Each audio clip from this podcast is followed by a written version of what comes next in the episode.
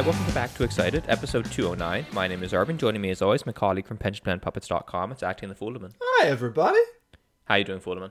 I am not too bad. I am coming off an illness, so if I sound weird at any point, or gruff, or slightly deranged, um, some of that is because of what I'm recovering from. So just an apology to our listeners. We all know they're not listening for good audio quality. No, that hasn't been a hallmark of our podcast, but we are here because we thought we would do a little bit of a 20 game check in. About a quarter of the season is done, so we thought we'd pop back in and talk about how it's gone with our customary optimism and relentless sunshine.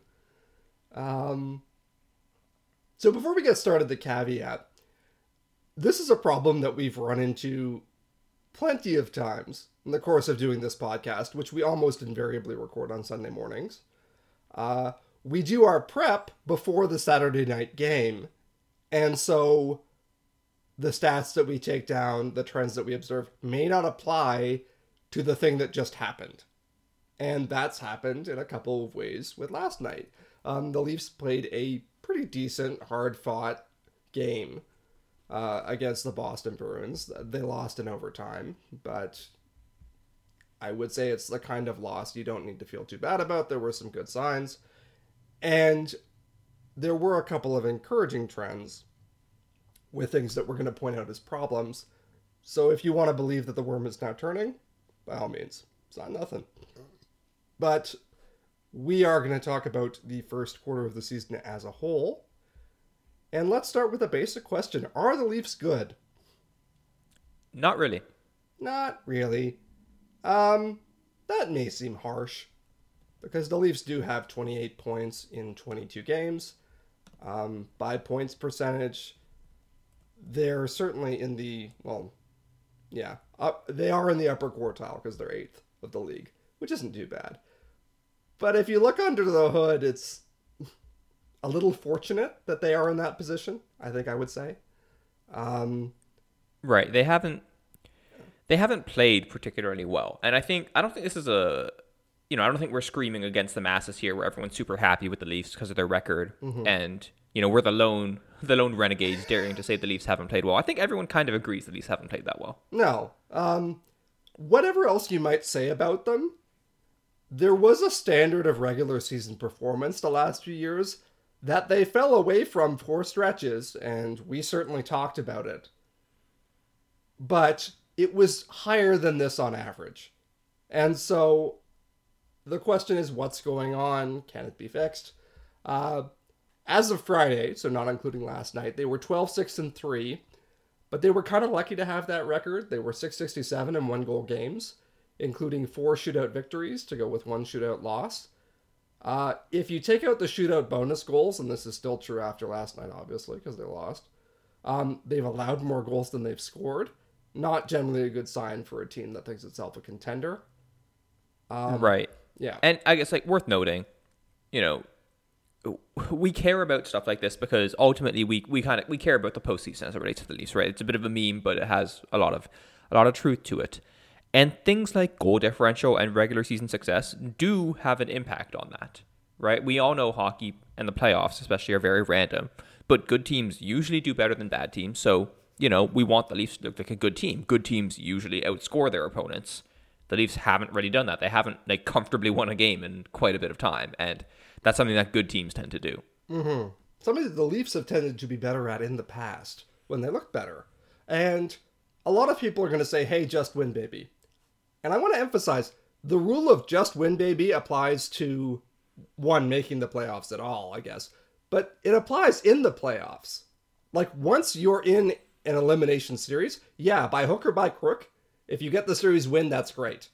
Um, and totally be happy with the result, whatever it is. I think we saw that last year where the Leafs didn't really outplay the Tampa Bay Lightning, but they got over the hump and finally won a series. And that was great, and credit to them. But the point is not just to win games in November if you have aspirations of higher things. Um, so our old friend expected goals uh, is one of our fallback stats. At 5v5, again, before yesterday, the Leafs were 22nd in the NHL with 48.4% of them. That's not great. No. and to the point that you made earlier, they're about the same in goals percentage. Mm-hmm. Now, in the modern NHL, I'm more and more willing to believe systemic divergences from XG, especially at the team level. Like, I can buy that teams are now smart and they are doing things that kind of explicitly, um, that explicitly, t- you know, are are different than the things that public XG captures. Like, I can believe that teams are actually on a systemic basis using pre-shot movement, using uh, rush chances, you know, to a greater degree than I would have thought five and certainly ten years ago. And and that's because the league has gotten more skilled. Coaching, I think, has gotten better. We've seen more elite shooters, and I think you know that leaves more room to exploit their talents in systemic ways that XG doesn't always capture. Um, but with the Leafs, given that their goals record is as poor as it is, we don't really have a ton of evidence to say, oh, they're doing stuff that isn't captured by XG and they're actually playing really well, right? Like the, the XG and goals seem to match up with the eyes to eye test here, and they all kind of say eh, the Leafs have looked kind of mid for most of the season. Mm-hmm. Yeah, I mean that's the thing is I'm willing to entertain arguments. I'll even go kind of looking for arguments that the Leafs are better than this stat makes them look. It's one stat. But really, all that we've got is that they are quite good at getting to extra time. And that's not nothing, because it means you're not getting blown out on a regular basis. But for a team that aspires to win the Stanley Cup, you want more to hang your hat on than that. And so, if you are looking for a case you can make for why the Leafs are really good that you couldn't make for 15 other teams, it's a little harder to do.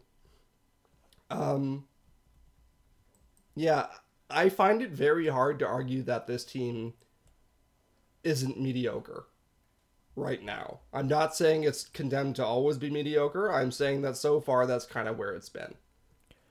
Right. And in terms of their just general five on five play, this is actually the worst I've seen the Leafs look since the last 20 games of Mike Babcock. And that was really, really bad. Mm-hmm. Right. Like, I'm not sure Keefe has had an extended period of time where the team has been this mediocre at carrying play. I think there are nits to pick with like the what we think of as the Keefe system, mm-hmm. and in particular how it's kind of made the Leafs at times vulnerable to quick transitions, and that's exacerbated by the you know fact that they don't have a lot of speed on their back end either. Yeah, but you know, to to your point, there was always a standard of regular season play that the Leafs have met under Keefe, and they have not met that thus far this season. Yeah, that's a good point. You know, over the last three years, the Leafs are fourth in the regular season, top five team. No one's saying that that's good enough because the playoffs are how we define success, but that's also like a very strong record. And again, they generally looked good by their capacity control play. Now it's it's a little dicey. Um, there's been stuff uh, p- published again. Uh, Jason Bourne. I always call him Jason Bourne, who is an action hero.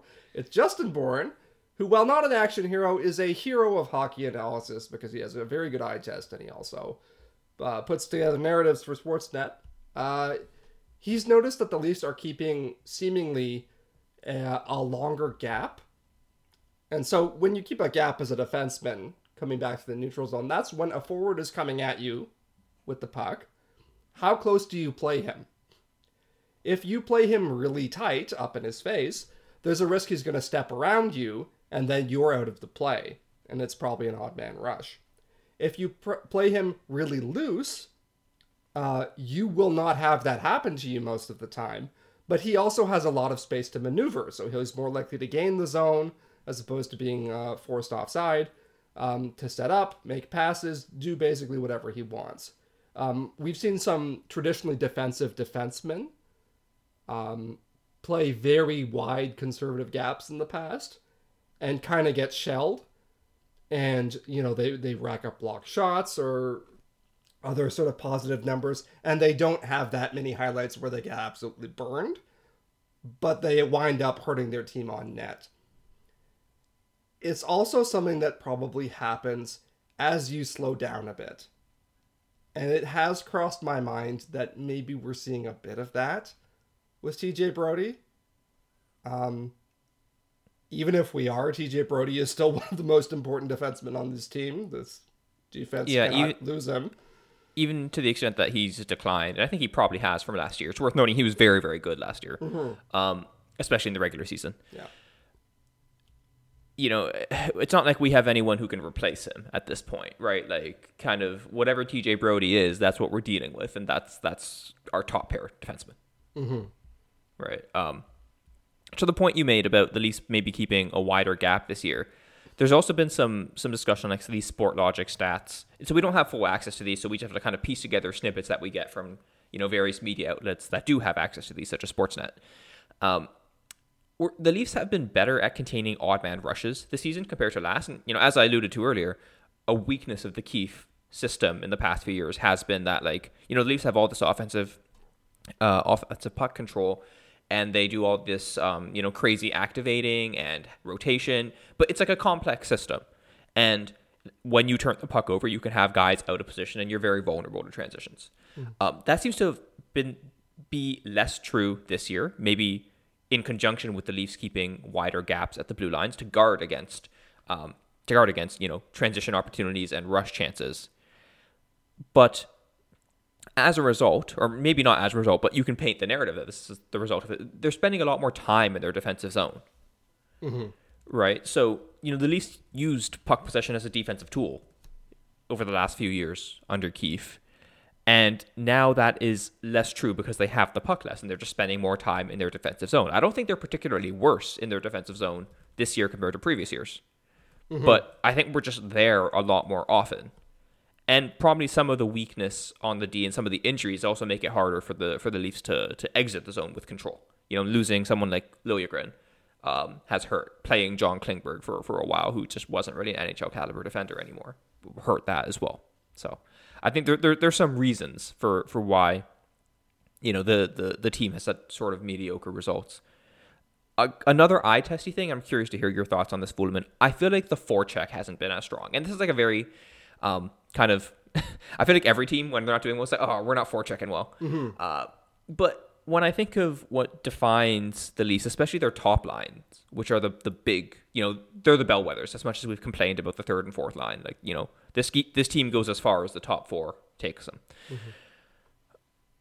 I, I- when I think of the Matthews Marner line in particular, the quintessential Matthews Marner shift to me is one where they get the puck in the offense zone with their skill, and then they keep it there through their puck pursuit and their doggedness, and they create a bunch of turnovers. And then because they are more talented than almost anyone else in the world, they are really well suited to capitalize on those turnovers.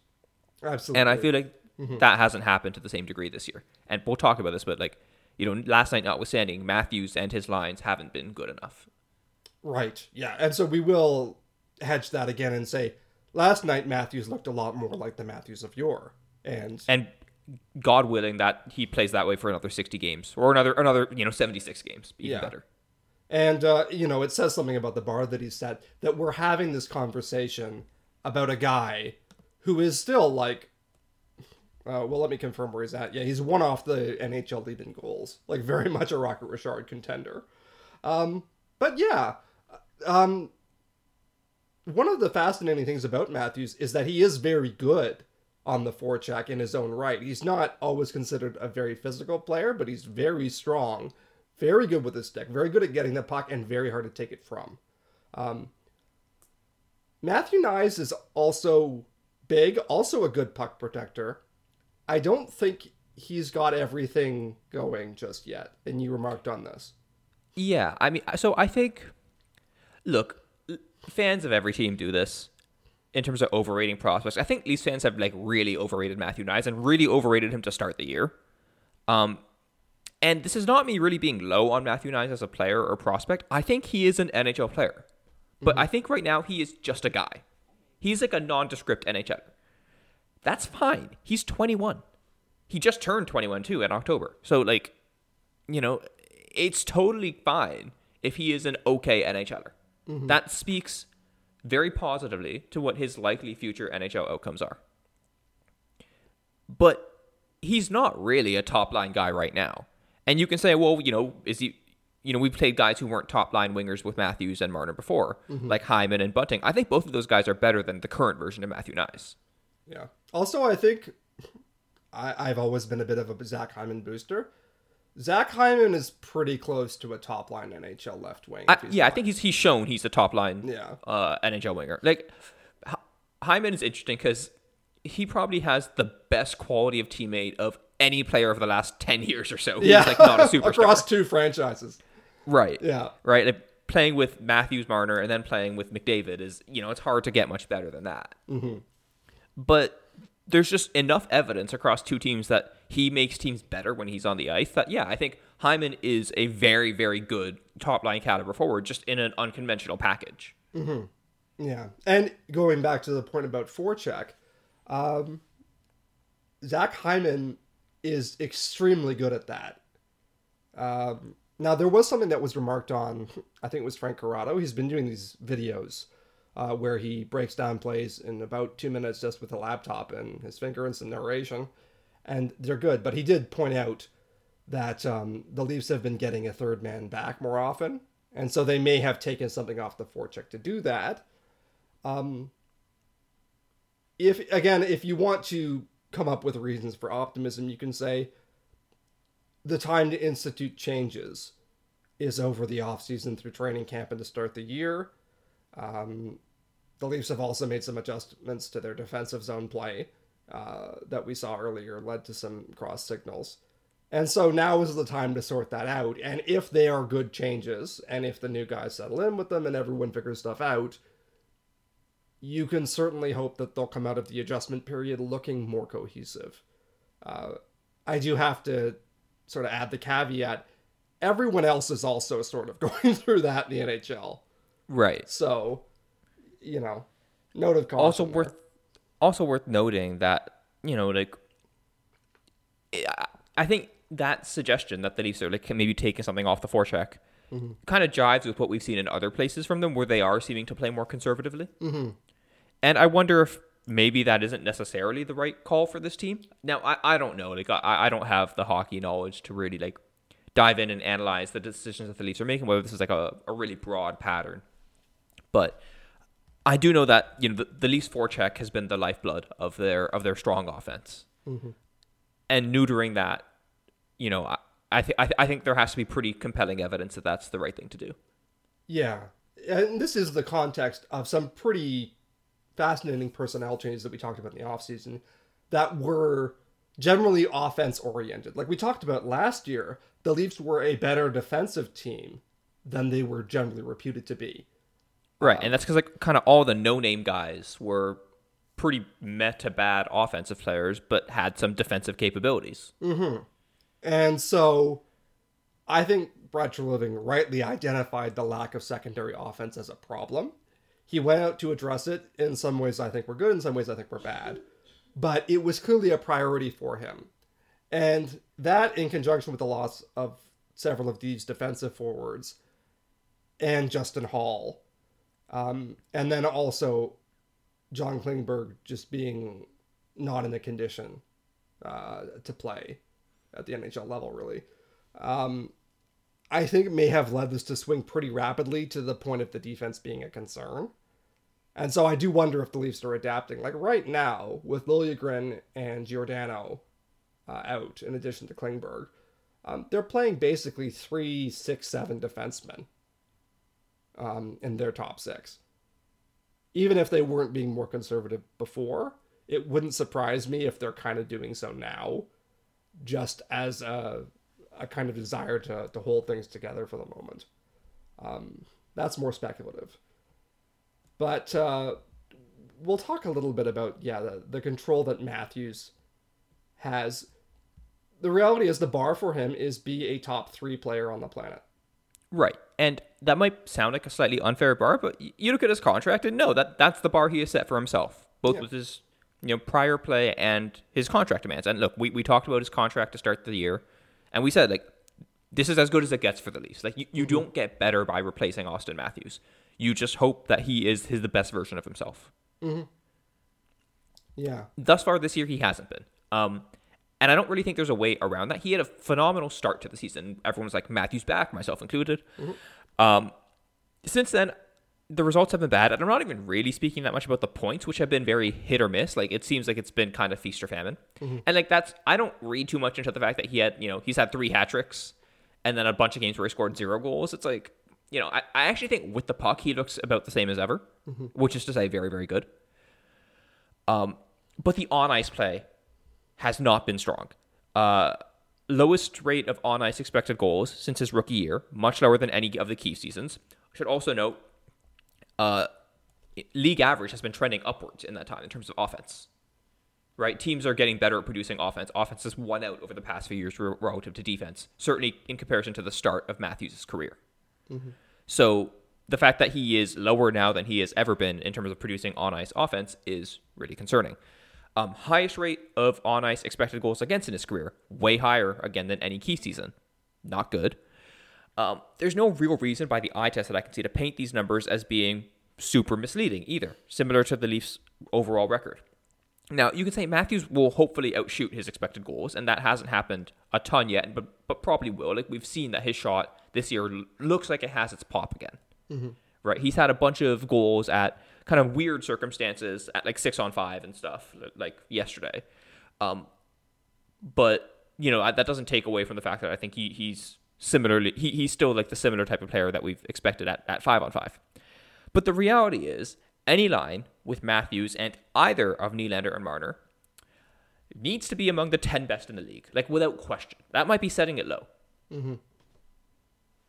Right? Because you're paying like 25 million to that line. It has to be amazing. Yeah, and that's where the bar is. I think if you asked Austin Matthews, he would say, "Yeah, that's where the bar is for me. That's where I want it.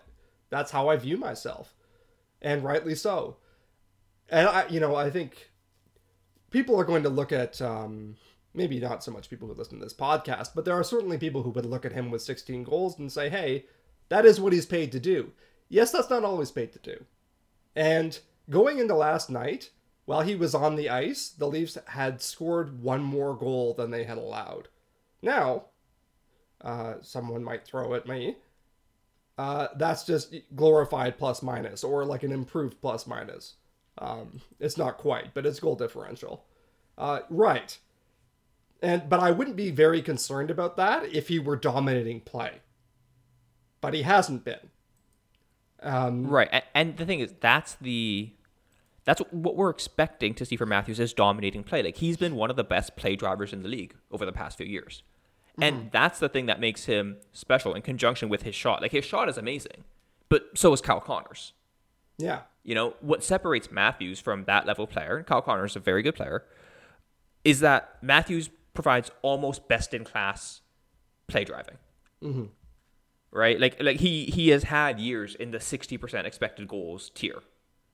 Right. And that corresponds to also having years with where thanks to his shooting ability, he gets to like 65% goals for, including last year, I think.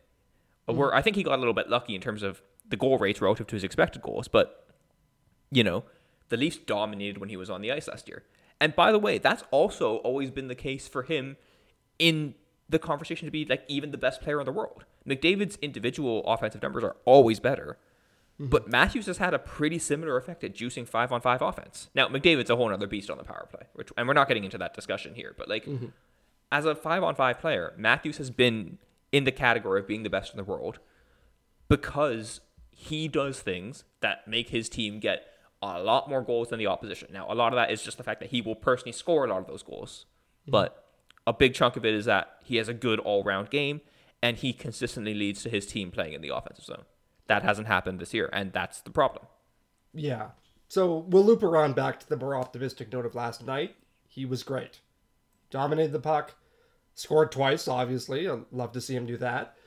Great by expected goals against a strong divisional competitor. That's everything you want out of an Austin Matthews game, except the win column, which I don't think was his fault at all. Um, if we see more of that going forward, this will look like a slightly overly worried uh, early season reaction. I would love nothing better. But that's where the bar is for him. He's got to be really, really good on a really consistent basis. Um, other things that have concerned me. Uh, David Kampf, God bless him, has been kind of getting his dick shot off in the course of this year. Only uh, 3.75 years to go. Yeah, so you know we signed uh, David Kampf to an extension this off season that we, I mean, at least I kind of talked myself into, and I think you can still talk yourself into it at the level that he's been in previous years. He's been having a rough go of it. This I, season. d- l- I'm going to defend ourselves here. I think we talked ourselves into it insofar as we said, I can see how you can convince yourself, as from a team perspective, that this is what should happen. Mm-hmm. I don't think we ever got to the point where we liked this deal. No. I mean, my initial reaction was just to tweet, oh, that's too much money. And, you know, it is probably too much money. But the thing about Kampf in the past is that he could play better competition than himself and basically saw off. You know, close to 50 50 in chances, in XG, in goals. Um, that's basically what you want out of him. And part of the Kyle Dubas strategy, whether you liked it or you didn't, was that because he was paying so much money to his star forwards, he was going to make up a bottom six that was much cheaper because its talents were primarily defensive, and that would survive low event hockey at about a saw off while the top six put up margins. Didn't work in the playoffs as well as Kyle Dubas hoped. You can question the strategy in general, but it makes a certain amount of sense. And David Kampf, at least generally, kind of held up his end of the bargain, I would say. Um, this year, he's been getting snowed. Now, part of that is that he's been playing with Ryan Reaves, about whom I'm going to unfortunately have a lot to say. uh, but like just to put Yeah. this like the same it's not like this is like oh two a different guy hired or extended Kampf and then signed Ryan Reaves like the same dude did that within like two weeks of each other Yes. So, so if it doesn't work together like that's that's on him Yes, indeed it is. And so that's a concern. Now, the last few weeks, he's been better, certainly. Um, again, that's uh, coincided with John Klingberg uh, going on to injured reserve, Reaves being less of an everyday player. Um, I think that there's probably more hope for a Gregor Kampf McMann line, at least as a viable fourth line but this is concerning. You know, if he's already declined to the point of being just a decent fourth line center in year one, we're already overpaying him. And it's probably not going to get a ton better than that. I think a big thing with with Kampf is that at his best, he's had really good transition players on his wings. Mhm. Pierre Engvall, whatever else you would say about him, he was very good at just swallowing the puck in with his octopus range and skating it up the wing to the offensive zone. What did he do with it when he got there? It was an adventure, but he got there. And so, um, again, Ilya Mikheyev, uh, I think there was some hope on Kyle Dubas's part to do it with Sam Lafferty, who we uh, unloaded for a fifth due to cap constraints earlier this year. And uh, I think he kind of struggles in the absence of someone to do that puck transporting. I think the team is now hoping that Gregor can do more of that for him. yeah Engvall is a guy who I think I think I just disagreed with the Leafs management about him and that includes Dubas to be clear because Dubas traded him I just think Engvall was good Yeah, like I think I think he's good in like a weird way, and I think he's frustrating. But like he's on pace for forty points on the Islanders now. yeah, and like you know, like the, th- that contract looks weird for term because every Lou Lamoriello contract is insane term. But by AAV, that's actually fine for three million. Like, sure, forty points, and he's like a decent defensive forward. Cool. Um, and I'd like to have him now at that price, to be real with you. But okay, whatever. Um, I I think you know the biggest thing with Kampf is finding the right situations where we can use him. He's still very much trusted by Sheldon Keefe. You know, Keefe is still putting him out sometimes to start overtimes um, as kind of a guy to hopefully win the draw and control play off the hop and then switch to the power forwards. Um, yeah, like we just need him to do more than get absolutely snowed. And so hopefully we can put him in a situation where that happens. Um, Ilya Samsonov has not had a good start to the year.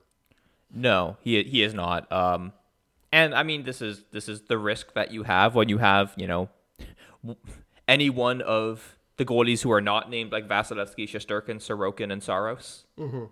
You know, I might be missing one or two people there, but like, th- yeah, you're playing the goalie lottery. You know. Yeah.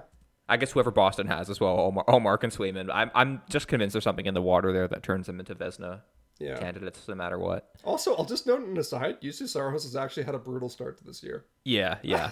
and like, he's as good a goalie as there is, and before this, he was consistently excellent for five straight seasons, and he's 28. It's just like sometimes shit happens, and you can tell. You know, Samsonov said, "You know, I've lost my confidence." He clearly feels quite bad about how his performance has gone. I pity him. I don't think that he's now necessarily total garbage. It's just that the margins are so fine in goaltending. Mm-hmm.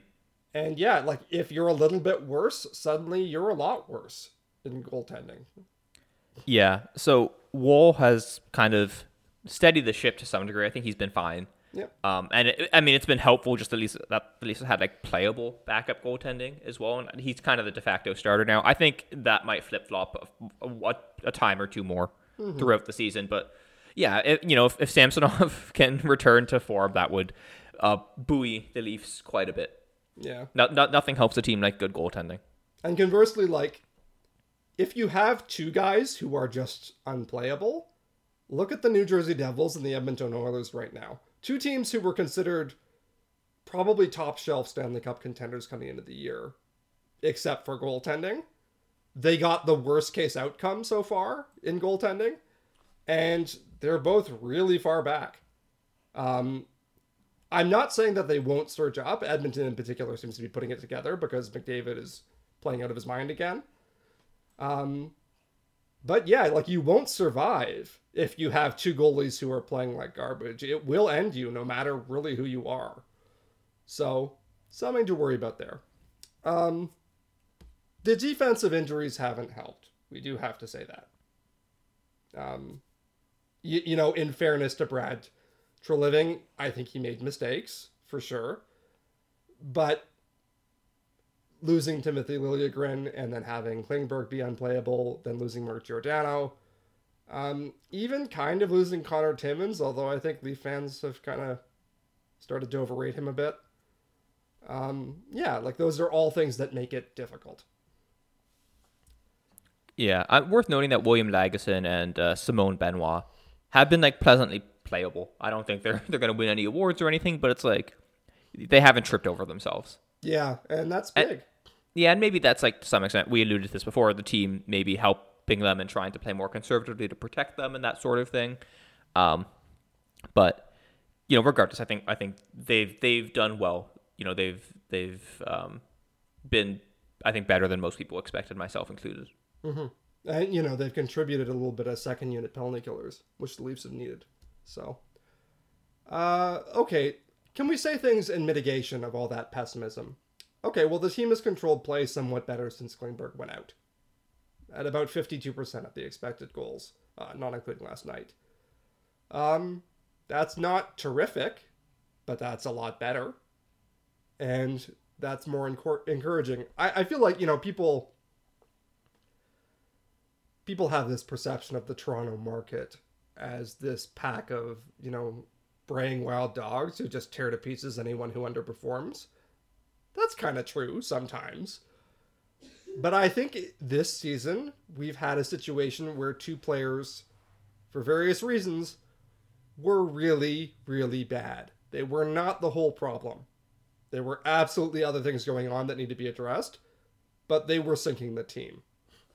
And so I think that that's a factor if we can just improve by omission, I guess. Addition by mm-hmm. subtraction. Mm-hmm. It, it is kind of harsh to say, but I think Klingberg being replaced by replacement level defenseman has made the Leafs somewhat notably better.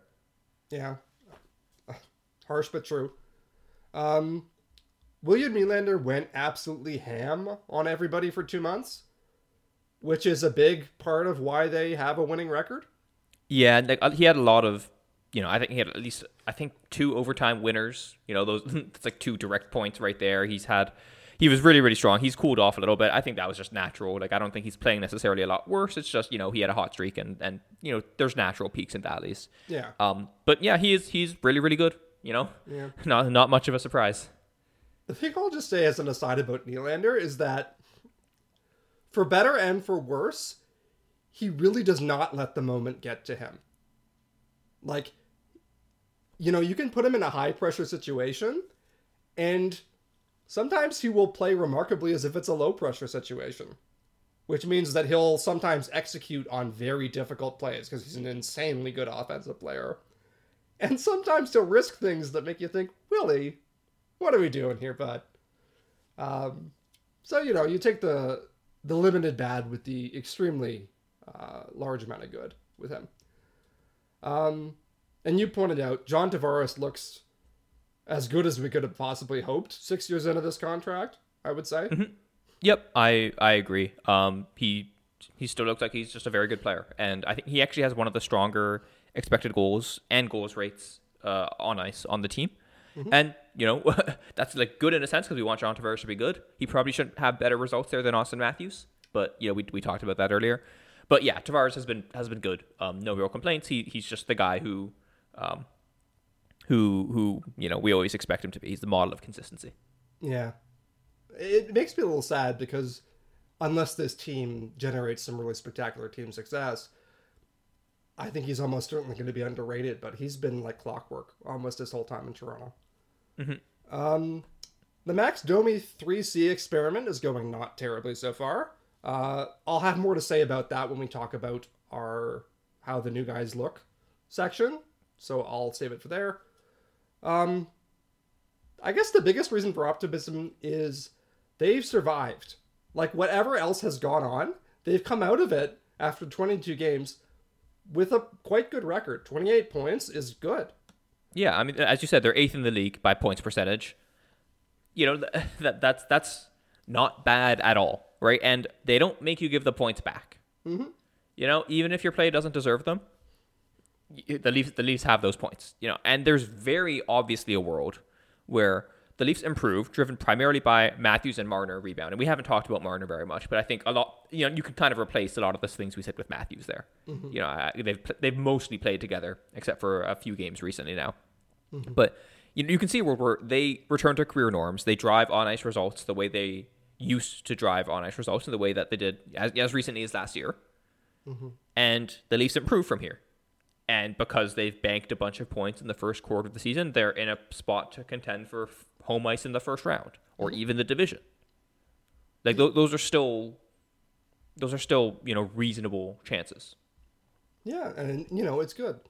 Uh, we are going to end up talking about some secondary players, probably more than some primary players. And I've seen a lot of people, especially in the context of Reaves, saying, Why are you talking about this 12th forward when the bigger concern is Matthews getting going or Marner getting going? And that's true. And so that's why we have talked about it. That is absolutely a bigger concern. Here's the thing, though if Matthews doesn't get going, ultimately we're fucked. That's it.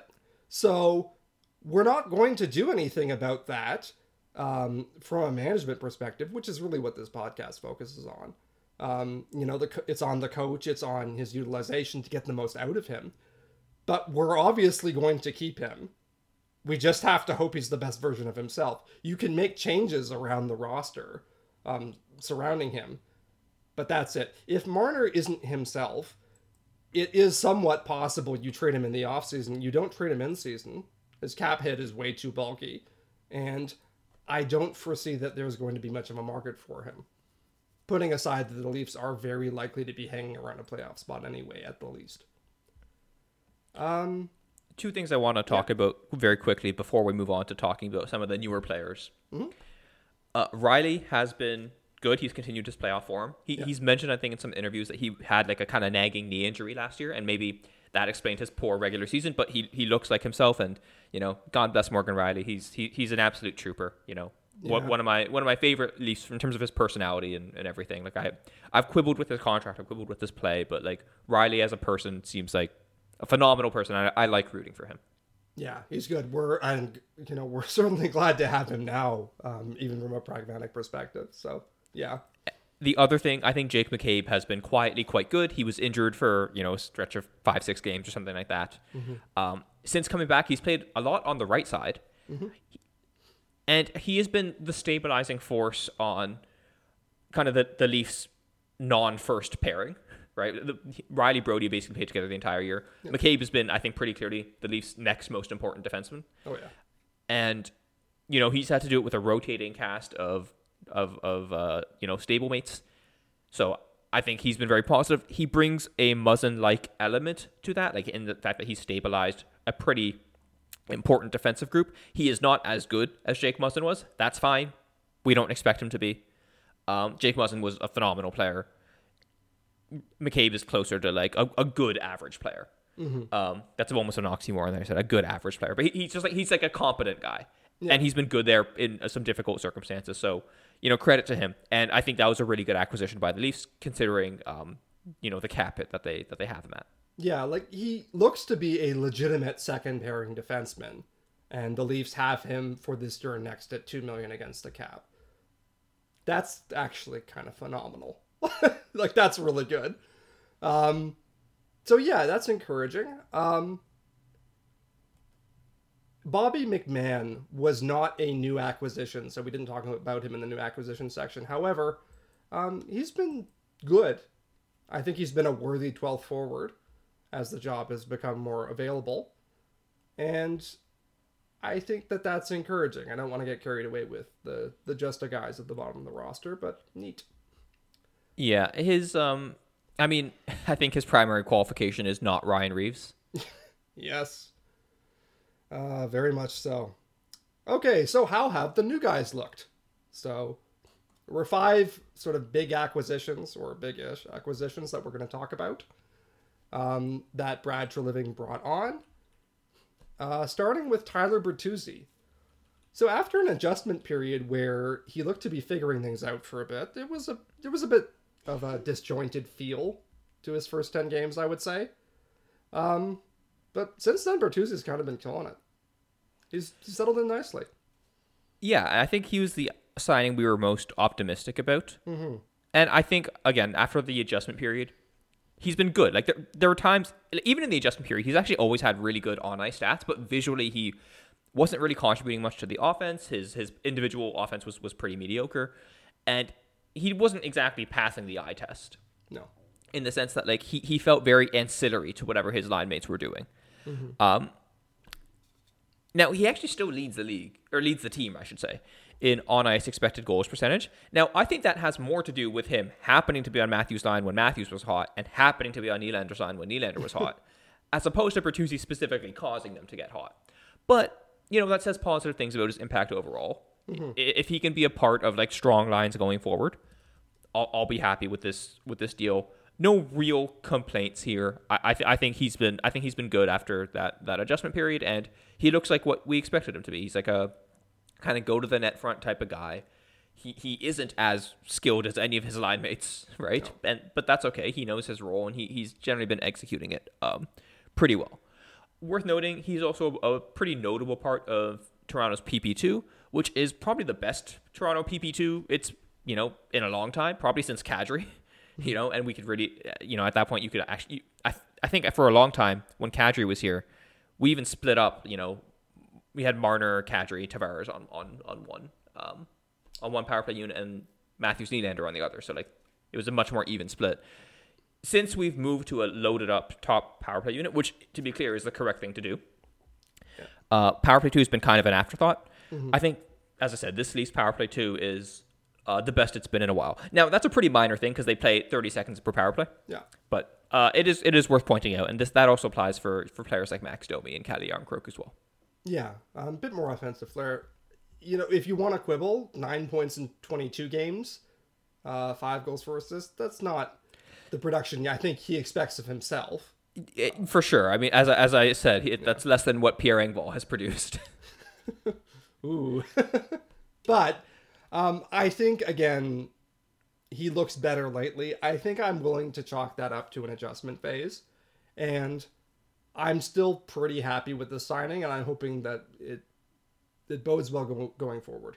So, okay, um, John Klingberg. I don't want to be too harsh on the player here. He was struggling with a hip issue that has now shut him down, possibly for the season. And you wrote, possibly for his career. Unfortunately, that is the conversation we're now having. Um, Klingberg was not viable as an NHL defenseman in his time with the Leafs. He had some nice moments in the offensive zone. His passing vision was still there, but his mobility and his judgment defensively were not adequate. I'm sorry to say. if he's on LTIR the remainder of the year, the Leafs should reclaim some cap room to fill the glaring hole in their defense. I have to say, I am really curious as to what Brad Treliving was seeing. Uh, he was, you know, Klingberg was coming off a brutal year. He described this hip issue as something that's kind of been longer term. Now, Brad Treliving said, you know, we didn't have any conception that it was going to impair him to this degree. Okay, who were we bidding against when we gave him 4.15 million? Yeah, I, I like we, we hated the signing to start to a certain extent, after 20 games, our opinions on these signings are also are still going to be really heavily covered, colored by our priors on them. Uh, and our prior on Klingberg was this is a bad signing. Yeah. And unfortunately, everything that transpired on the ice has only made that claim seem more correct. Yeah. Uh, I right. actually have to say something. So, you said, um, you know, they could have just signed Eric Gustafsson for literally a fifth of this. And as much as I disliked this contract, I found that hard to accept because you know my feelings on Eric Gustafsson. Yeah, you're not convinced he's real. No. But that would have been incomparably better than what we did. Yes. Uh, it, he has 15 points in 22 games, by the way. I'm telling you, Gust- Gustafsson figured it out at age 29 or whatever he is. He is legitimately a good offensive defenseman. Yeah. I just don't trust him to do anything else. But anyway, look, Klingberg was certainly once a very good offensive defenseman. It's just he isn't that guy anymore. He hasn't been that guy in a while. It was a mistake for us to pay him based on a disproportionate chance of him being that guy again. Right. And I think this is one of those signings that like really does make me question exactly what uh Brad Treliving is seeing because it's just I don't know. Uh, it just felt really obvious to me that this was not going to end well. Mm-hmm. I, I, you know, people were talking a lot about the Leafs needing offense from their back end, but which, by the way, I also kind of mild rant here. When people talk about offense on the back end, it's really important to note that you want offense from the back end to be additive, mm. not cannibalizing. Mm-hmm. I don't care who gets the points. I care that the team scores. There's, you know, some defensemen, Tyson Barrie, just to pick a name, um, who get points but don't necessarily contribute to teams' elite offense. Now, through his prime, John Klingberg was not one of these players. He was an additive offensive player. Mm-hmm. But there was, you know, a, quite a few years evidence now that he had slowed down from his prime. And that's the important thing to know. It wasn't just the Anaheim year. Mm-hmm. There was a reason that coming into free agency, he could only sign a one year deal in Anaheim. There was no other long term d- money on the table for him at that point because his last few years in Dallas were also not good. Mm-hmm. So, yeah, like I, I, I think there was just a lot that had to go right for this deal to make sense. Like a lot of things had to be not his fault. Mm-hmm or not primarily caused by him, and that just seemed unlikely to me. Yeah. And I apologize for like kind of doing this extended sort of victory lap over our position here because God knows we've been wrong a lot as well. Oh hell yeah. Right. Like I mean, we were probably higher on Bertuzzi than it has justified. You know, thus far. Even we can uh, say, oh, there's some adjustment period, but yeah. you know, we're, we're clearly more points. Yeah, exactly. We're clearly not like completely clairvoyant, but yeah, this deal seemed dumb at the time, and it has proven to be, I think, pretty dumb in practice. Um, and look, I'm going to preface this by saying that I have a lot of sympathy for John Klingberg. as I said, he was a very good player in his prime. He's in the very unenviable position right now of his body simply not being able to execute at an NHL level anymore. Mm-hmm. But given his role, he was the worst defenseman I've seen in the Matthews era, and possibly beyond that. Yeah. Um. So yeah, as a player that we've used in a significant way, like, and okay, I am not going to go out of my way to talk about Kyle Dubas acquisitions. The whole podcast has been us doing that for like 200 episodes. I think we've called out his failures as we've seen them pretty consistently. We're certainly not like uniformly positive on him. I also do not really care anymore. Pittsburgh is now a bubble team. Good for them. I don't care. But the idea that Tyson Barrie, who drove me fucking nuts, was as bad as Klingberg was through 20 games this year, I'm sorry, that's just not borne out at all. Um, and you know how it pains me to defend Tyson Barrie. Um, he made me so mad. But the Leafs um, got the better of the shots and the chances and the goals while he was on the ice. And was that mostly his doing? No. But John Klingberg got run over. And it looked like he was a big factor in that. And that was with him playing a ton of minutes with the John Tavares line, which, as we noted, John Tavares has been quite good this year. Yeah, and that Tavares line has otherwise been the Leafs' best line. Yeah. Right? So with Klingberg just had like absolutely hideous defensive numbers. Every bit of it seemed earned from the Yeah. eye test as well. Like it just it consistently looked terrible. Yeah. And as sad as it is to say, like I think the Leafs are genuinely better with a combination of like Benoit and Lagesson and Timmins. You know, Absolutely. kind of try, trying to be three defensemen in a trench coat. Than than with with Klingberg. Yeah, and if you put a gun to my head, I would play any one of them. And again, look, uh, yeah, injuries are cruel. Hockey's a demanding sport. Also, not on Klingberg for taking that contract. He No, should no, take this the is- best deal he gets every single time, and I hope he enjoys all that money.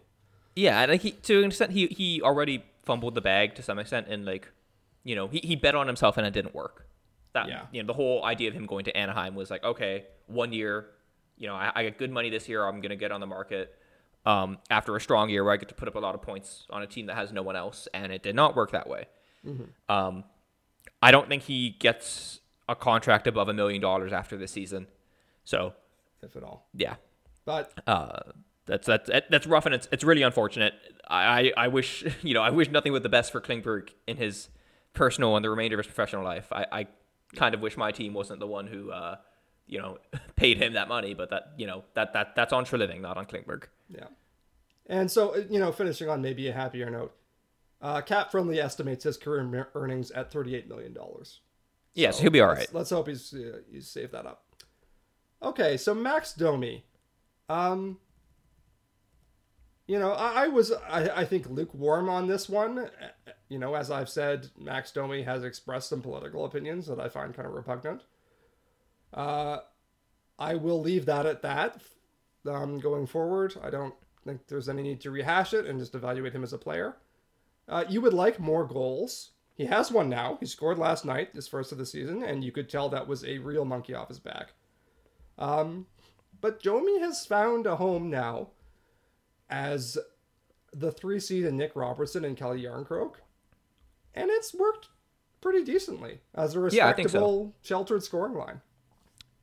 Yeah, I, I think Domi had an awful, awful start. When he was moved to center, that seemed to coincide with an improvement in his play. I don't know if it's exactly because he went to center, but he seems to be more involved uh, in the play than he than he was on the wing. He is a very, very talented passer. Yes. I think no one can take that away from him. He he is a truly wonderful passer. He might be, you know, the Leafs, you know, third best passer after Marner and Nylander. Like he, he's he's that good as a as a setup guy. He has nowhere near the complete offensive game of someone like Matthews or Tavares, but he's a great passer, and he has two guys who have, at least in theory, pretty dangerous shots on uh, on his wing, and he's been able to set them up relatively well.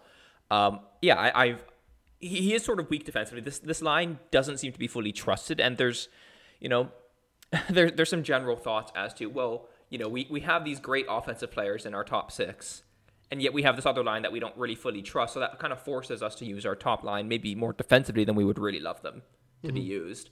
That's kind of a bigger question that doesn't that's not really on Domi in particular. Like he he's I think since the move to center basically been what's been advertised.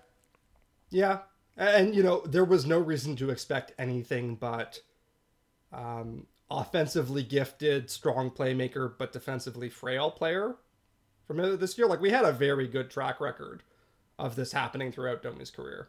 Yeah, across like seven, seven teams. teams. yeah, so we knew what we were we were getting there. Did not obviously seem to settle in very well on the wings, but yeah, he's he seems like he's viable for sure as a third line center. Um, Nick Robertson loves to load up that cannon and shoot. Uh, Max Domi loves to feed the puck to him, so I think that that's kind of uh, a synergy that can be exploited. And Järnkrok is sort of the uh, jack of all trades, but he also has a bit of scoring. Um, yeah, so as we mentioned, Sheldon Keefe does not seem to trust Robertson and Domi defensively. They often end nights with limited ice time, especially Robertson. Um, he can sort of seem to disappear from the lineup as things go on, depending on game state. This has probably also been exacerbated by the fact that, as we mentioned, the Leafs have basically only played close games. Yes. So there's like never there's never been like oh you know we have a two goal lead let's let's we can put him out you know in the in the third period. Mm-hmm. It's always like oh it's tight you know a goal against is really harmful, uh you know, yeah. and I think I think for this line I think kind of for, for them their their next goal no pun intended, should should be to just try and gain a bit more trust, mm-hmm. right? And I think I think they can they can do it. Um, I hope they can do it. I will say Nick Robertson has been talking about that even in interviews. He's like, I want to get everything right. I'm paying attention to the details. Am I doing well? It looks to me like he has actually gotten better at a lot of these things. He looks like a more complete player than he did the last few times we saw him up here. Mm-hmm. And I think certainly it, it's more encouraging for his chances of staying up here. Uh, for as long as he's been a prospect and debated and talked about, he did just turn 22 three months ago. So he's actually still in the ascendant part of his development curve. Right. Uh, and if, if he can be, you know, a, a competent third line winger this year, that's good. I mean, the Le- we've talked about this before, but one of the things that has hurt the Leafs in part due to you know poor drafting, in part due to very un- unfortunate circumstances in some situations. Mm-hmm. They haven't had a lot of ELC contributors mm-hmm. um, since the big three. Yeah, and I guess like Liljegren and Sandin were the, were the next ones after that, but so, very few on the on the forward lines. Yeah, and, and, and that's nice, right? But as we yeah. said, yeah. Yeah. So, so there, there's like a gap of like a few years where, where not much really happened on that front. Mm-hmm. Um, so if Robertson can can continue to be on a, a, successful third line. That's that's a real feather in his cap. And again, similar to what I said about Knies, like being just a guy at this age is totally fine. Mm-hmm. It's rare that you know, it's rare that a 22 year old's one of the best players in the league. And those players are really celebrated because it's so rare. You know, mm-hmm. guys like Jack Hughes and you know McDavid when he was younger, of course, things like that. Yeah. So, still uh, bringing it back around to Max Domi.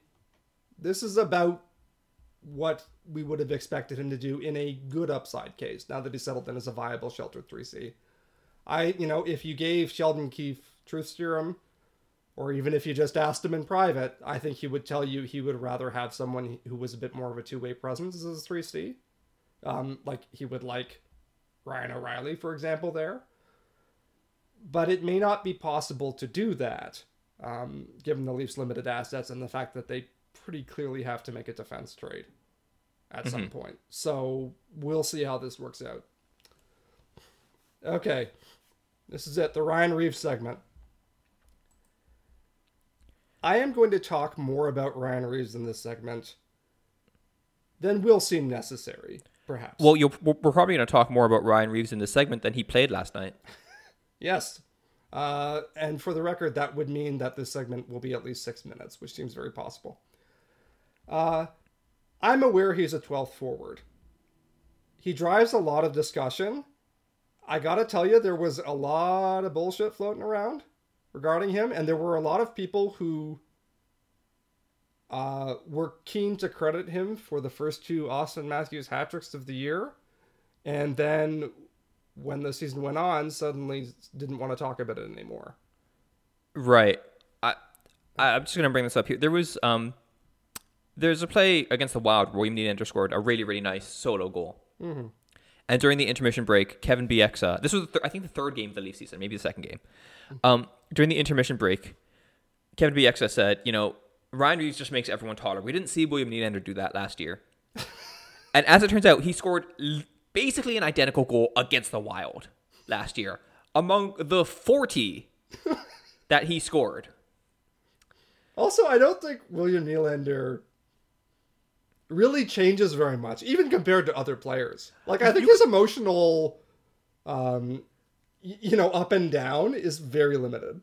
You could put Gandhi and Martin Luther King on the Leafs, and Nylander would be the same person. He'd be like, "Oh, cool, yeah, Mahatma's Yeah. pretty nice." Yeah, absolutely. Um, so yeah, I'm gonna go at this in some detail. I'm gonna lay out why we care, how we measure all this sort of stuff. Important caveats, and we talked about this with, with Klingberg. First of all, none of this is Ryan Reaves' fault. Yep. He's an NHL player. He has made more money in his career than I will in my entire lifetime by a long shot. Um, you know, he should take the best deal available to him if this was offered. This was absolutely the right move for him. Yeah, and he look, he's carved out a career for himself. You know, he he's 36. Like most 36 year olds who are still in the league are guys who were like stars when they were younger, are really good. Yeah. Right? He he's found a niche and yeah, like that, that that's a credit to him. He's played 845 games. Like he is a real he has an actual shot of getting to a thousand. Yeah. Like not out of the question at all. I wouldn't bet on it, but still. Um yeah, and so actually just as an aside, there is a Patton Oswalt bit where he makes fun of Kentucky Fried Chicken. And then there was there was subsequently an interview where someone asked the CEO of Kentucky Fried Chicken about it. And Patton Oswalt said, you know, all that guy has to say is, who the fuck is Patton Oswalt? I'm a billionaire. I don't care if someone were to tell Ryan Reaves about this podcast segment, he would be very justified in saying, Who are these fucking nerds? I'm an NHL player. And that would be justified. But as people who want the team to win, this is the kind of thing that matters. So let's go through it. Here are the possible reasons to justify signing Ryan Reaves. One, that his overall good spirit and attitude will improve team cohesion and ultimately make the team more successful. This was a, a pretty common talking point in the offseason. You know, Reaves saying, you know, I, I I like to keep the locker room light. You know, I like to make sure everyone's involved on road trips and, you know, get people together for meals. There was some chatter about the Leafs like being a clicky team, which I think probably every team is to some degree. Like when you have it just logistically, it's annoying for 23 people to go and try and do anything together. Yeah. Like you kind of just naturally form into groups, smaller groups. Anyways, this was a talking point. Yeah, and I, I think that like that was quite clearly a big factor in his signing. Um, second reason that his physicality might intimidate opposing players. The makes everyone a few inches taller type of um, discussion. So again, something that was also discussed about Ryan Reaves in particular, like a lot in the media, and you know the specific example I gave about Bieksa for for for example. Uh, three that the fear of fighting him or what he might do might protect Leaf players. I think also discussed quite a bit with Reaves. Yes, it keeps coming up. And four, that he would be a sufficiently good fourth liner to justify playing him, even though his benefits are mostly emotional, rather than his own distinct performance. I think it's important to just say, okay, how are we going to measure the success of this kind of signing? I would say that those four elements are a pretty fair survey of the things that he can be good at. I can't think of anything else. I think it's pretty generous to him in a lot of ways because there there's lots of things here that could be, you know, if if Matthew, as you said, you know, people were there was a subset of people who were quite willing to credit Ryan Reaves uh, for Matthew scoring two hat tricks to start the year, right? And like this is it's a bit like the the tiger repelling rock bit from The Simpsons. Like it, it's sort of unfalsifiable. Now that doesn't mean he had no impact on that, but I, I think some of these points allow for kind of spurious relationships between Ryan Reaves' presence and other players doing well, and like uh, assigning credit to that for Reaves, uh, or credit for that to Reaves rather. Um, so yeah, I think this is like a pretty generous rubric that allows a lot of different ways for him to contribute to to you know his contract and his position on the team being worthwhile. Right. So, okay, let's try it. Uh, first of all, by the standard of overall team success. Well, the team isn't playing all that well. We talked about that for 20 minutes off the hop. They're probably playing worse than they have in the Sheldon Keefe era. If we play the game where we attribute the results of much better players that Reaves wasn't playing with to his fighting spirit, and again, lots of people were happy to do that two games in, then it would appear that Ryan Reaves has sabotaged Austin Matthews' commitment to defense. I don't believe that at all. That would be dumb. But it makes about as much sense as the other way around. I gotta tell you. Um, I'm not saying this stuff has no impact, but it's pretty questionable to uh, pay a large amount in a roster spot for that privilege when it doesn't seem like it's a very meaningful impact. Okay. So what one thing I want to bring up uh, quickly before Yeah. uh, we move to the next thing. So I think one common retort is like, oh, so you know these players and these teams, these GMs who have been in the room and kind of experienced this, know nothing about the impact of this, and and and you guys do. And I think in general we're actually pretty deferential to people who have the lived experiences of you know running hockey teams and whatnot. I think mm-hmm.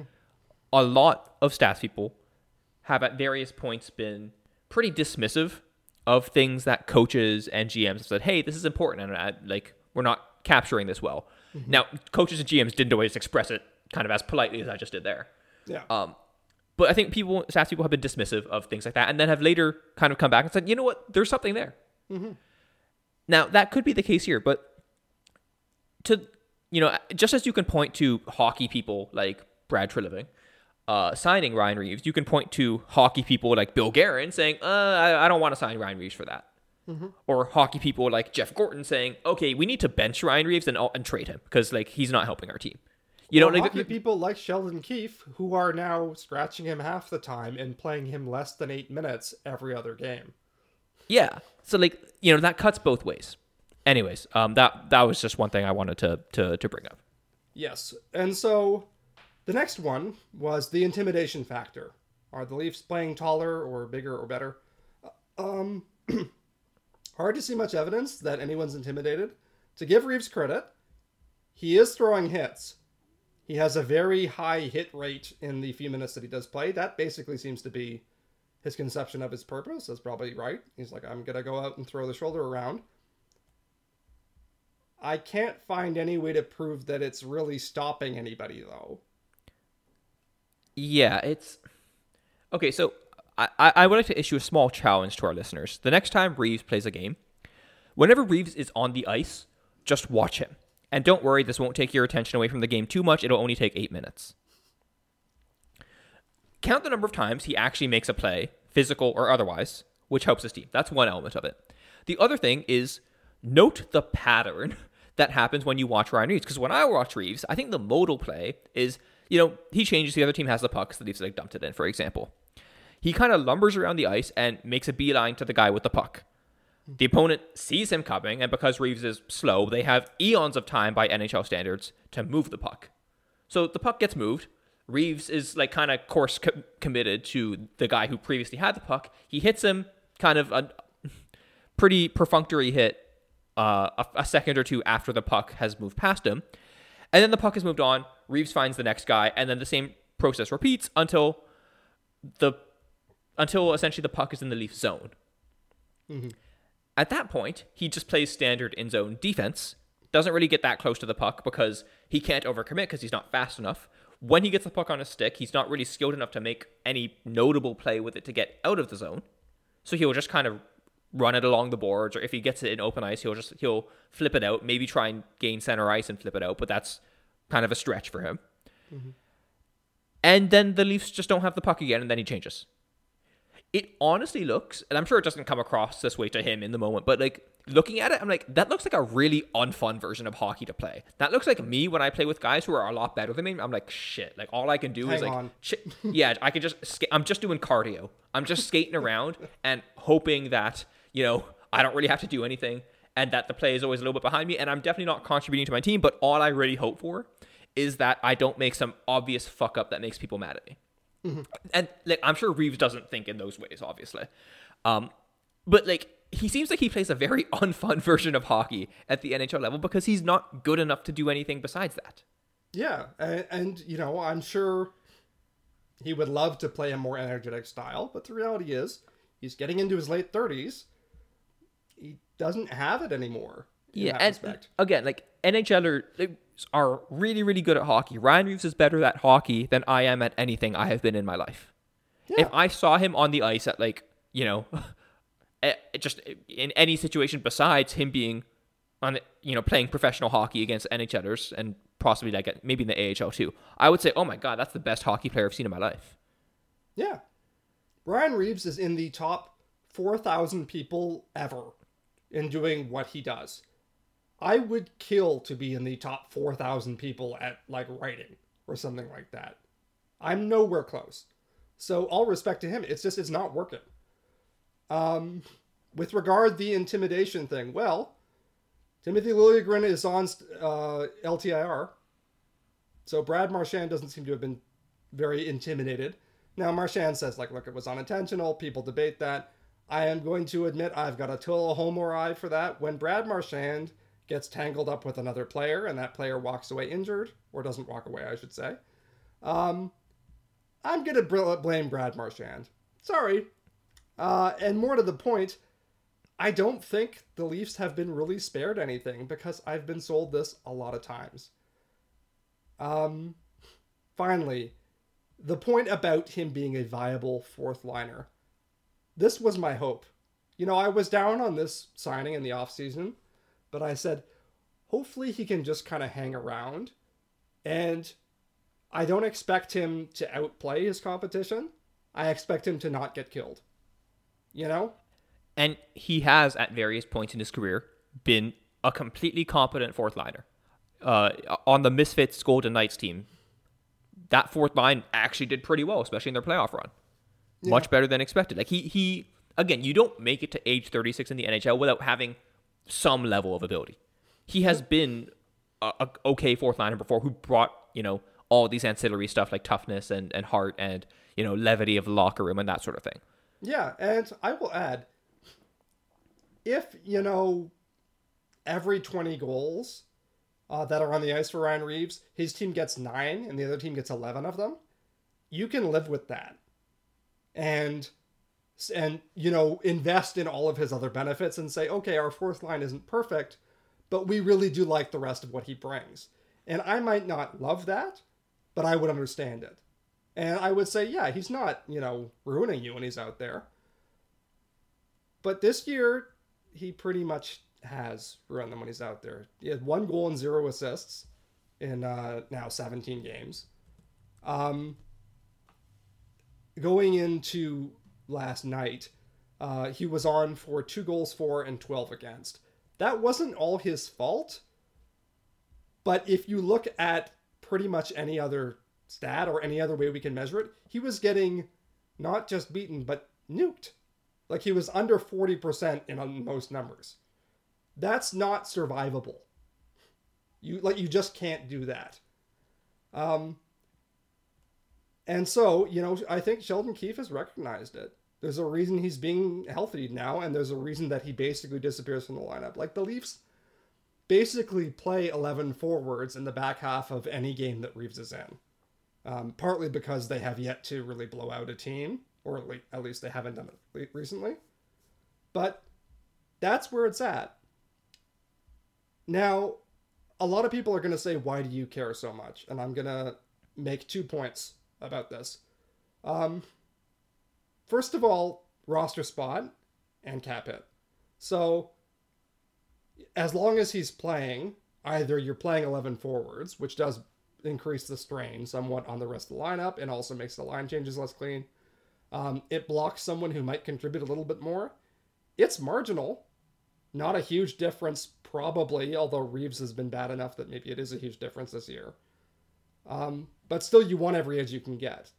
Um, as long as he's on the roster, and the team so far seems committed to that, he represents about half a million in cap space that we don't have. Like Pontus Holmberg makes 550 less. Is that a ton of money in NHL terms? No. But the Leafs couldn't come to terms with the Calgary Flames on Nikita Zadorov or Chris Tanev, who would have been upgrades for their defense, because they couldn't get the Flames to agree to retain salary. Zadorov went to v- Vancouver, who could take him at full freight. Um, Sam Lafferty, who again, not that important, but a useful player, and who has actually been producing pretty well with um, the Vancouver Canucks as part of their hot start. We unloaded him for a fifth because we were committed to Ryan Reaves as a 12th forward. And, you know, just to add, like, I don't think Lafferty is any great shakes. I was fairly low on him. But he's had more points this year than Tyler Bertuzzi. You know? There, like, there are prices to this. And finally, there's kind of an emotional aspect that I hope you'll indulge me here. A lot of people get kind of snippy and say, Why do you care so much? Or, or you just don't like fighting. I want to win. I want the Toronto Maple Leafs to win the Stanley Cup. And unless they totally sacrifice their morals to do so, that's kind of all I care about. I watched, um, when I was growing up, the Darcy Tucker era Toronto Maple Leafs. Tucker was fucking psycho. Yeah, those Leafs were the bad guys. They were the bad guys, and I loved him. But, you know, he was nuts, but he won. And so, to be clear, the Leafs could fight anywhere between zero times a year and 200 times a year. And my question would be okay, did they win? That is what I care about, full stop.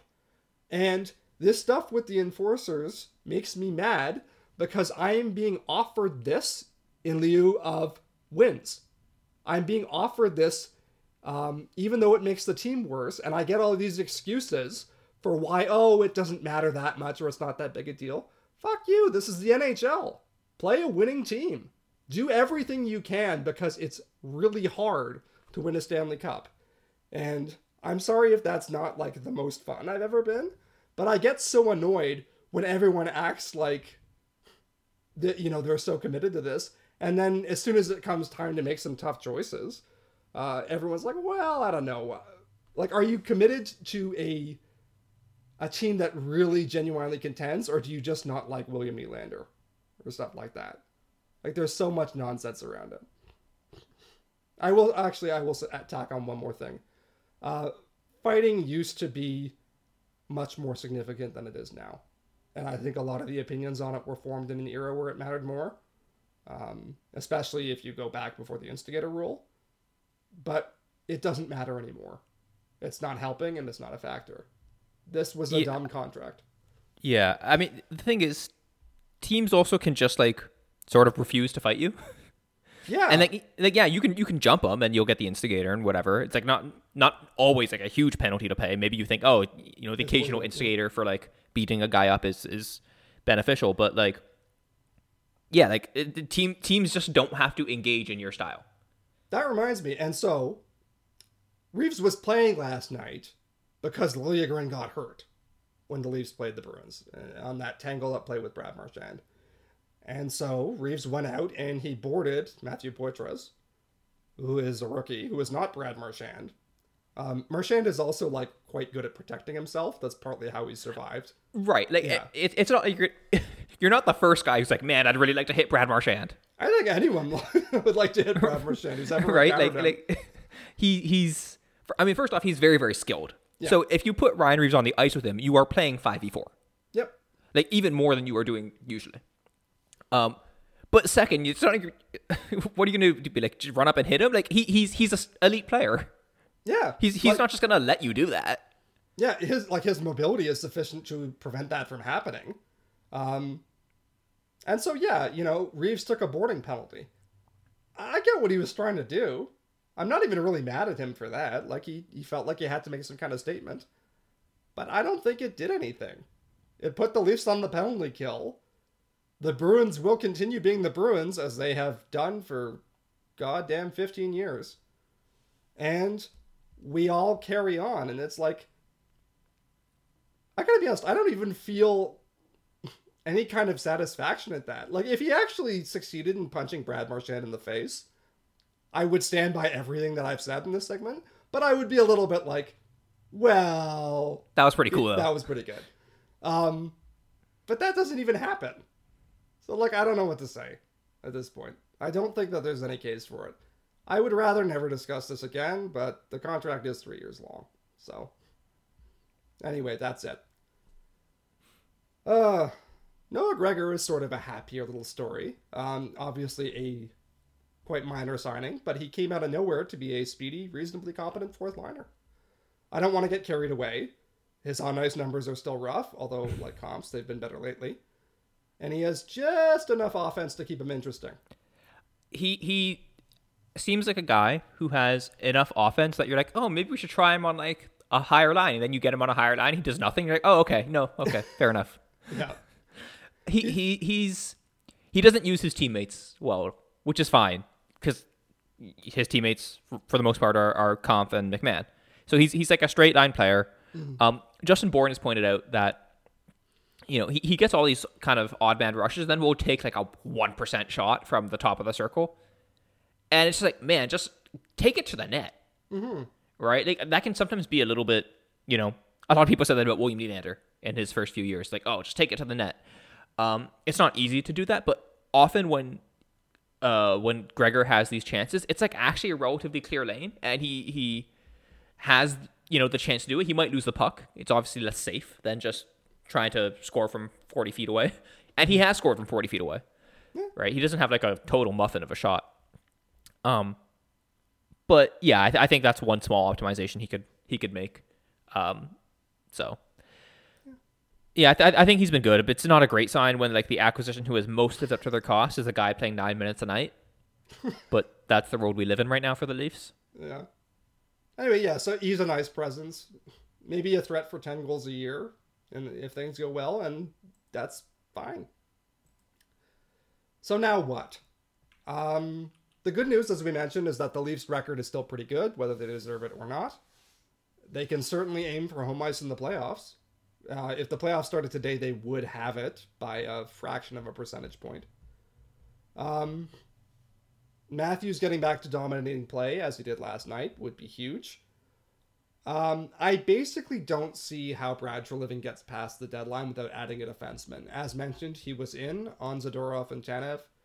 Uh, last night it sounded like the Tanev door may be closing, but until he moves, you never know. Um, with regard to Tanev, he's a very good right-handed defensive defenseman. He is also getting up there in age and has a pretty rough injury history to the point where I actually thought he was near the end like three years ago. Yeah, he's kind of had a real renaissance since then. Yeah, settled in really nicely in Calgary. But uh, you know, um, ideally Treliving would also solidify the bottom six with a third line center. He may not have the resources to do that. Yep. So it's just oh. a matter of his willingness to trade. My big concern here is after this offseason, do you want Brad Treliving being the one to like add to this team? Uh, well, he is, you know, love it or hate it. I, will give him this. The the Flames have had a generally good defense group, so maybe mm-hmm. true. Yeah, you know, he's made some good decisions in Calgary. It's just there were also some some rough decisions, and the Leafs are unfortunately in an unforgiving position. Um, also, the William Nylander extension. I don't know how far apart they are. Treliving has been clear that he wants to resign Nylander. Nylander wants to resign in Toronto. However, Nylander wants to get paid a spectacular amount of money. I would too. And so it's just going to be a question of is there a meeting there and what is that? Um, you know, I would still like just purely as a vibes guess here.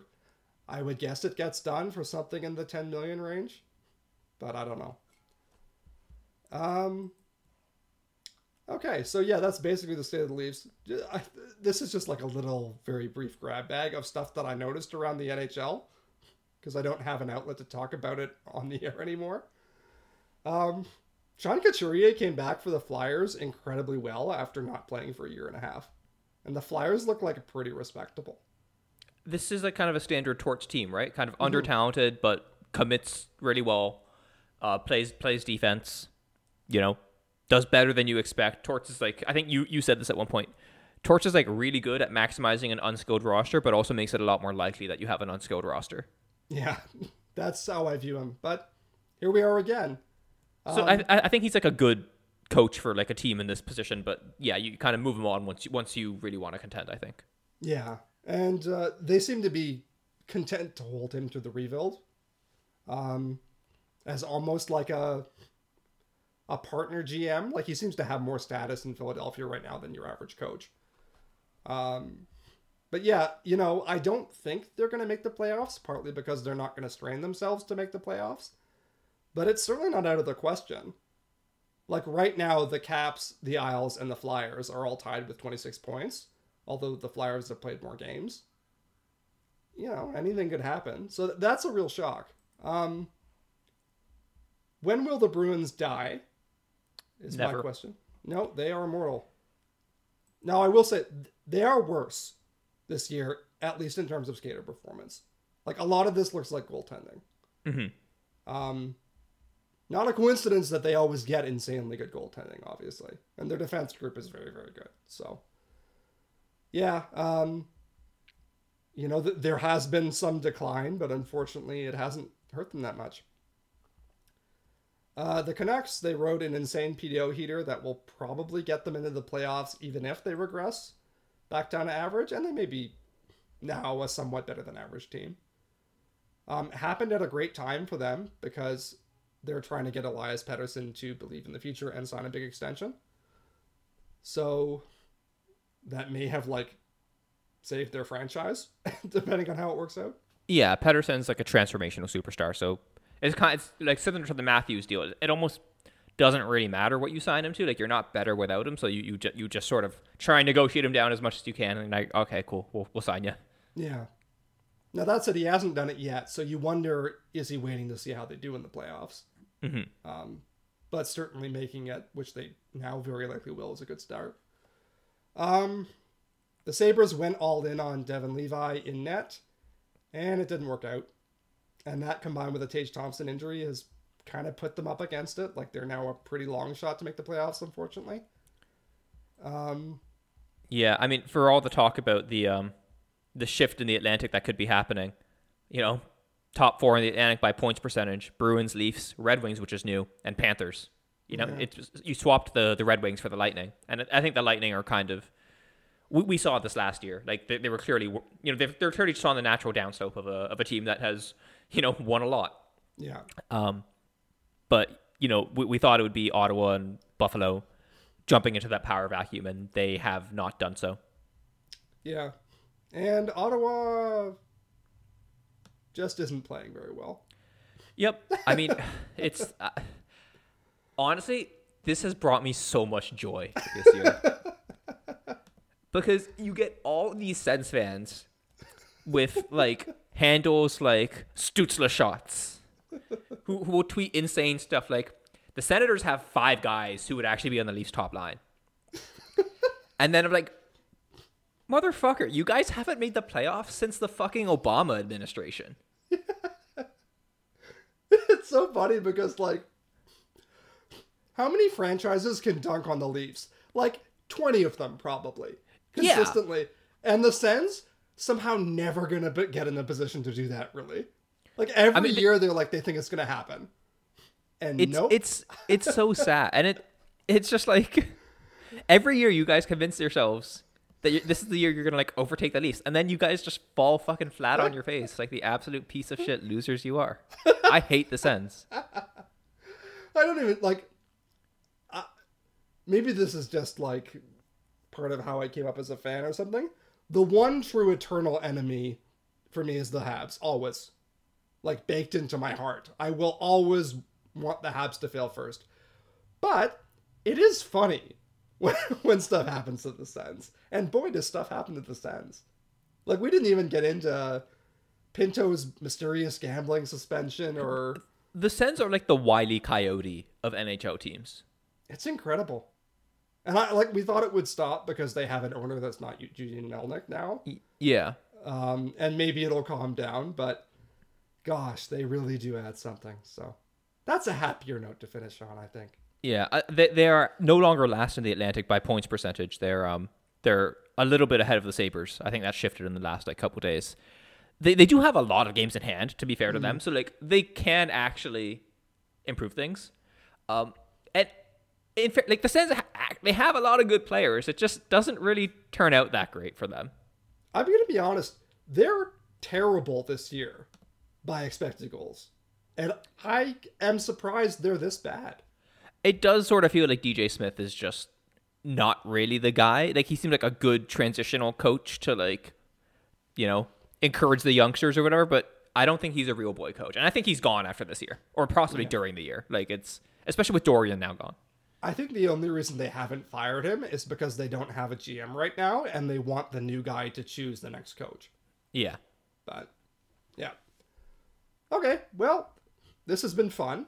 Uh thank you for tuning in to our periodic and random episodes.